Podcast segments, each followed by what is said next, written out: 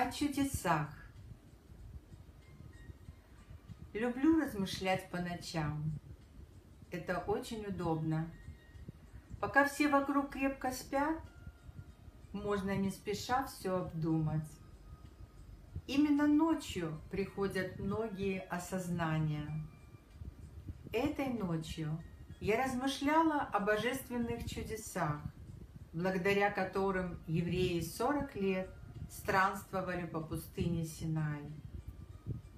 Подумать только, многодетные семьи с маленькими детьми прожили в пустыне не день и не два, а бесконечные 40 лет. Это было благословенное время, когда Господь явил людям чудеса настолько яркие, что не оставалось ни капли сомнения в их божественной природе. Хочу перечислить их, словно нанизывая драгоценные камни великолепное ожерелье. Семь облаков славы, ман, хлеб пустыни, облачный столб днем и огненный столб ночью, скала Моисея, дающая воду в пустыне, и, наконец, чудо у берегов Ямсуф. Все эти невероятные природные явления служили одной цели – укрепить веру людей во Всевышнего. Семь облаков славы защищали от жары, ветров, диких животных, змей и скорпионов. Люди физически не болели, а их одежда не ветшала и оставалась чистой. Видя поднимающийся облачный столб, люди знали, что это знак к движению вперед. Огненный столб помогал идти и ночью. А что означает выражение «Бог даст день, даст и пищу»? Ман, хлеб пустыни, выпадал каждое утро для скитающихся людей. Любая семья могла собрать столько крупинок, сколько необходимо было на день. Только в седьмой день недели, в шаббат, этого не происходило. Зато накануне, шестой день, можно было собрать двойную порцию мана. При выходе из Египта даже море расступилось по воле Всевышнего, чтобы дать евреям возможность спастись от настигающей египетской армии. Нахшон, сын Аминадава, первым вошел в бушующее море. Морская пучина расступилась, образуя две водяные стены по бокам. В те далекие времена Красное море называлось Ям-Суф, Тростниковое море.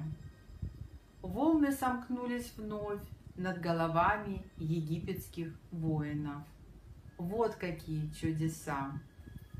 Друзья, сегодня я приготовила вам подарок.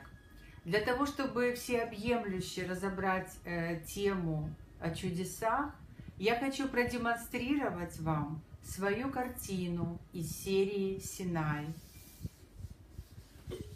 В процессе работы я задумалась о том, как изобразить чудеса. То есть, как можно изобразить то, что надприродно, но очень близко к природному. И вскоре пришло решение. Когда-то очень-очень давно я видела небо, оно было нежного светло-зеленого оттенка. И весь мир вокруг казался нереальным, как из фантастического фильма. Посмотрите, пожалуйста, на картину.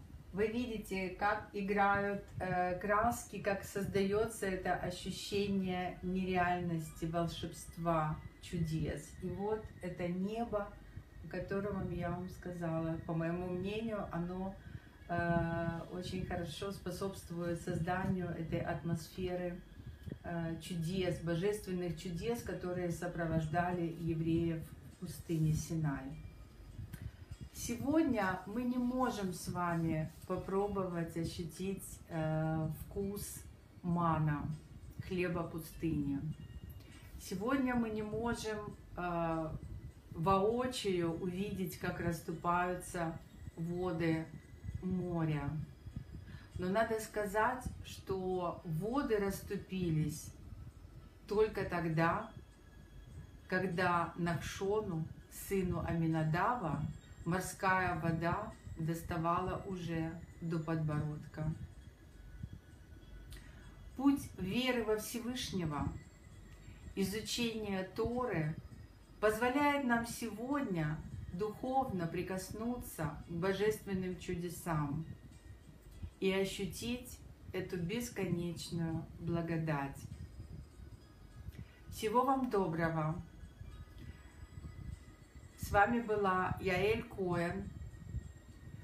Мы продолжим с вами чтение э, книги, моей книги «Это Синай, детка». В следующий раз поговорим об истории Золотого Тельца. До новых встреч!